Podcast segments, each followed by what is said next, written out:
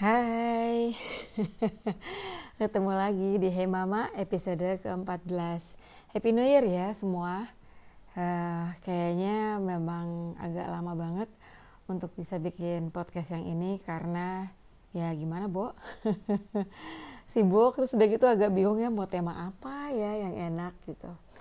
uh, Tapi kayaknya karena ini masih fresh, masih awal tahun, jadi uh, judul episode yang Hey Mama yang sekarang gue mau kasih judul cara bikin resolusi yang efektif.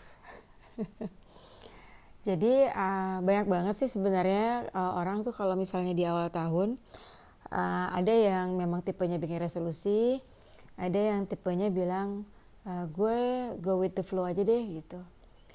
Um, gak salah sih dengan go with the flow, cuman problemnya adalah kalau go with the flow itu ibaratnya kayak lo tuh naik taksi ya. Terus lo tuh sebenarnya tahu lo mau pergi ke G I gitu misalnya. Tapi uh, pas lagi lo naik taksi lo bilang sama abangnya, uh, perginya uh, kayak neng mau kemana gitu. Ya kemana aja deh bang gitu, saya ikut aja. Nah bingung kan lo.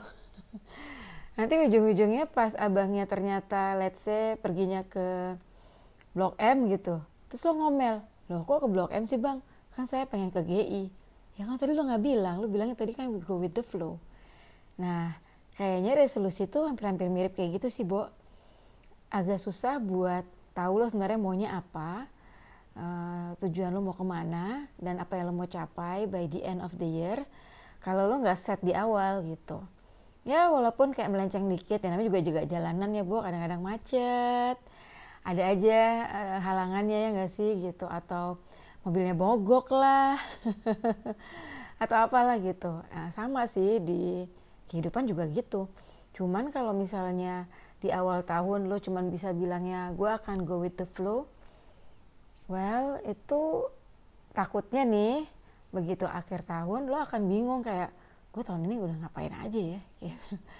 Kayaknya sibuk ya tapi kok nggak ada kemajuan ya, kok gue gini-gini aja ya gitu. Nah um, sebenarnya resolusi itu banyak banget ya yang ke, yang bisa lo bikin, tapi salah satu tipsnya adalah resolusi itu nggak boleh abstrak. Misalnya nih abstrak, contohnya gue mau jadi orang yang lebih baik, itu kan abstrak ya Bo. Lebih baik itu gimana sih? Apa lo nggak gebukin orang gitu tiap hari? Atau lo berubah menjadi orang yang setiap hari apa bukain pintu buat orang lain kalau uh, di lift atau apa gitu. Apa gitu, menjadi orang lebih baik tuh terlalu abstrak. Jadi yang jelas-jelas aja gitu. Uh, contoh nih, ada yang bilangnya gue tahun ini pengen kurus. Itu juga bingung nih, kurus itu apa patokannya gitu.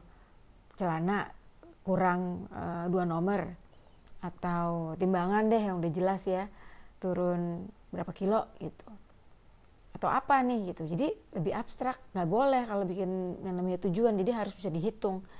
Jadi yang namanya bikin resolusi, tipsnya adalah itu tadi ya, misinya jelas dan resultnya bisa dihitung, artinya nggak abstrak.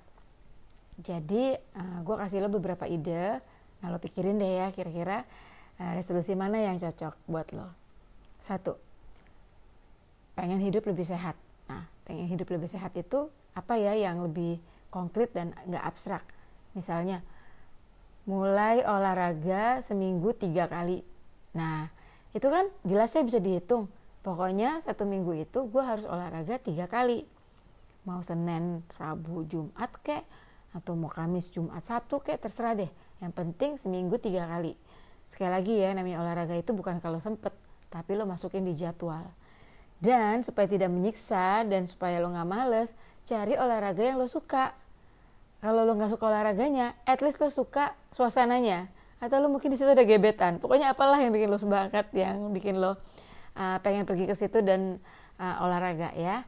Jadi bukan karena pengen kurus, bukan karena pengen langsing atau apa, agak susah kalau itu. Jadi lo mendingan bikin sesuatu yang lebih konkret. Gue mau lebih sehat, caranya adalah oke okay, gue mau olahraga seminggu tiga kali. Jadi kita ambil tiga kalinya ya. Terus Kedua, resolusi uh, yang agak lumayan uh, penting adalah uh, nggak boleh halu di dua ribu sembilan belas ini. Karena banyak orang halu, Bo, asli. Uh, apa sih nggak boleh halu itu gitu? Ya misal ya, kalau lagi foto, ya udahlah yang namanya filter itu jangan seratus persen ya, Cin.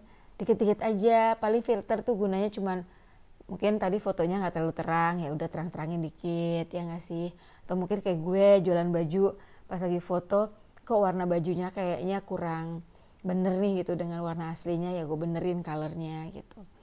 Atau mungkin lagi foto uh, suasananya terlalu mendung, ya gue agak terangin gitu kan. Ya kayak gitu-gitu deh, tapi jangan yang namanya uh, apa ya, pas lagi postingan adalah lo membohongi diri lo sendiri gitu.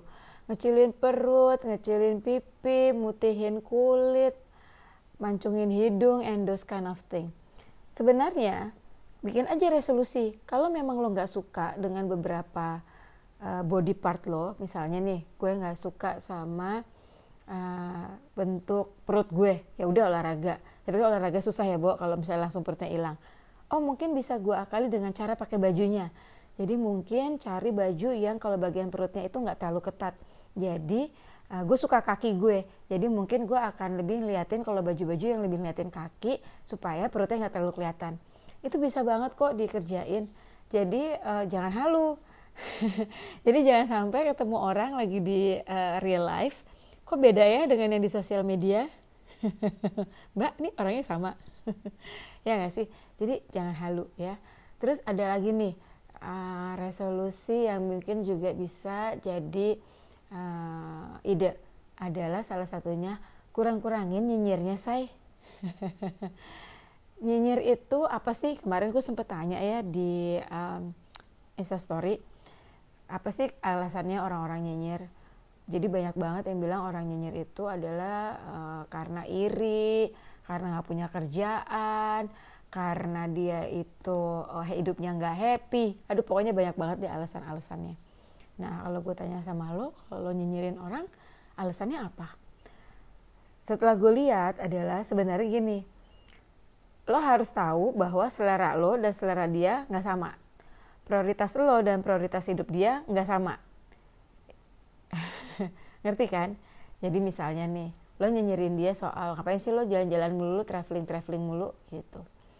Mendingan juga duitnya dikumpulin, uh, ditabung, lo bisa beli apa-apa-apa-apa. Bo, sekali lagi ya, dia jalan-jalan gak pakai duit lo, ya gak? Terus prioritasnya dia sama prioritas hidup lo beda. Jadi kenapa juga kita mesti nyinyirin uh, apa ya namanya, keputusan dia untuk melakukan jalan-jalan gitu, dan lo juga gak jalan-jalan gitu. Lagi pun juga kenapa lo gak jalan-jalan, lo yang ngomel sih, Nek, gitu. Apakah mungkin karena lo nyinyirin orang karena lo gak bisa jalan-jalan, makanya lo nyinyirin orang kenapa orang itu jalan-jalan. hmm. Jadi resolusinya bisa juga itu tadi, kurang-kurangi nyinyirnya, say. Gimana caranya? Jadi setiap kali kita pengen nyinyir, terus kita berhenti dulu untuk mikir, kenapa ya gue sebel ya? Gak apa-apa kok, kita boleh banget admit sama diri gue sendiri kalau lagi nggak happy, kalau gue iri banget sih, itu orang tuh enak banget ya. It's okay kok, nggak masalah. Itu kan manusiawi banget. Cuman kalau memang kita udah iri, terus what can we do about it? Ya nggak sih? Ah, gue juga bisa sebenarnya jalan-jalan. Ya udah nabung dong, Bo. Jadi jelas nih resolusinya. Gue mau nabung biar gue bisa jalan-jalan. Gue mau nabung biar gue bisa beli mobil kayak dia. Gue mau nabung supaya gue bisa apa? Atau gue pengen cari Uh, hobi baru supaya gue bisa juga kayak dia nih gitu. Misalnya dia jago moto, ya udahlah gue mau nyari uh, kursus fotografi, atau gue mau beli beli kamera atau apalah gitu. Jadi nyinyirnya disalurkan akhirnya, karena lo nyinyir itu kenapa, gara-garanya apa gitu. Jadi supaya nggak cuma nyinyir doang, tapi ya udah misalnya coba ya, gue tuh paling sebel gue tuh paling sebel kalau orang tuh sudah nulisnya kayak gini, hobi makan, cita-cita kurus. Bo, gue juga hobi makan. Ya udah, kalau mau makan, makan aja. Kenapa juga lo mesti nyinyir sama orang yang bisa makan dan dia bisa kurus gitu? Sebenarnya kan the choice is yours gitu. Kalau lo mau makan, ya makan aja. Nah kalau lo pengen kurus, ya habis makan besoknya lo olahraga. Susah amat sih, kan gak perlu nyinyir ya gak sih Nek? Itu urusannya apa? Um, lo jangan me, apa ya, mengasihani diri sendiri. Don't play victim. Itu hidup lo, tenang aja. You take a control. Lo kalau gue gak suka, ya do something about it, ya gak sih? Gitu. Terus uh, contoh resolusi lainnya adalah, uh, ini yang gue alami sendiri. Kemarin juga ada yang nanya sama gue di Instastory adalah uh, kalau dia itu pengen banget ambil uh, satu uh, apa ya namanya ya sekolah lagi atau ngambil sertifikasi yang lain. Gue itu berasa banget. Jadi gue itu dari dulu ya suka hal macam-macam. Suka banget apa aja gue suka. Tapi dari semua hal-hal yang gue suka itu gue nggak ada yang mahir.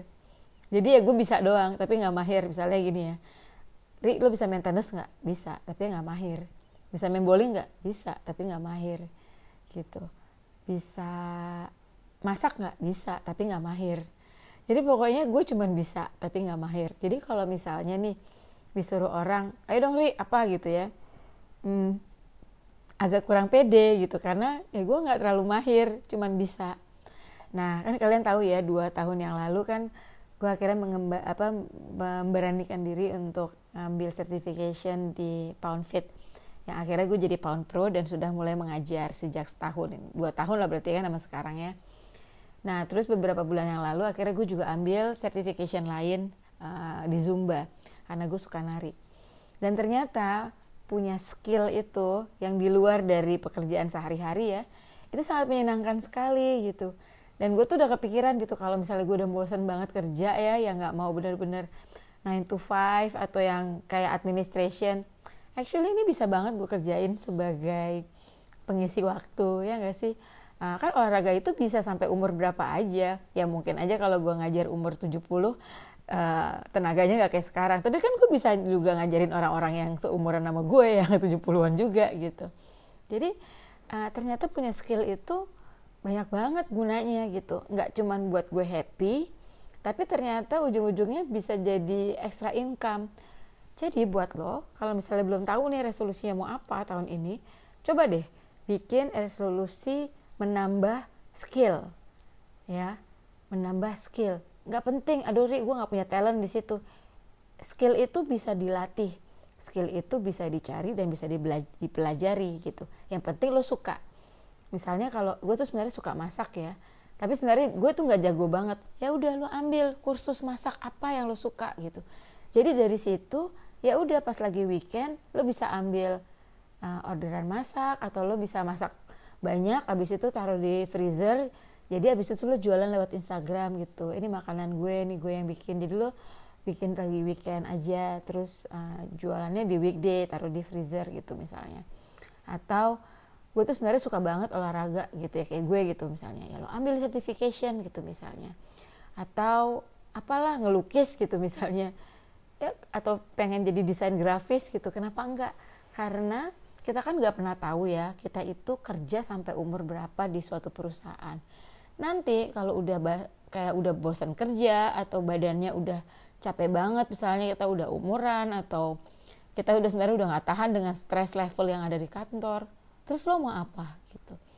Paling gampang kan punya skill instead of bikin usaha, karena kalau bikin usaha itu pu- harus punya modal kan yang banyak banget. Jadi sering banget orang udah, aduh nggak bisa nih bikin usaha karena nggak punya modalnya. Sedangkan kalau skill, you don't need anybody. Lo cuman perlu lo dan skill lo aja. Gitu. Jadi um, gue doain semua, semoga dua ribu sembilan belas-nya banyak uh, hal-hal yang baru, banyak cita-cita yang tercapai, banyak doa-doa yang tercapai, kalaupun belum tapi kayaknya sudah mulai menuju, banyak pintu-pintu dan jendela-jendela yang terbuka buat lo. Gue doain supaya lo semua diketemukan dengan orang-orang yang tepat, diketemukan dengan uh, apa ya lingkungan yang tepat untuk mencapai semua cita-cita yang lo inginkan. Yang lagi cari jodoh mungkin tahun ini bisa ketemu dengan jodohnya. Yang lagi cari kerjaan tahun ini dapat kerjaan. Yang pengen lulus kuliah tahun ini dapat lulus kuliah. Pokoknya semuanya terbaik buat dua ribu sembilan belas. Banyak berkat dan cinta di tahun ini. Sampai ketemu di episode berikutnya. So, selamat tahun dua ribu sembilan belas. Sampai ketemu. Dah.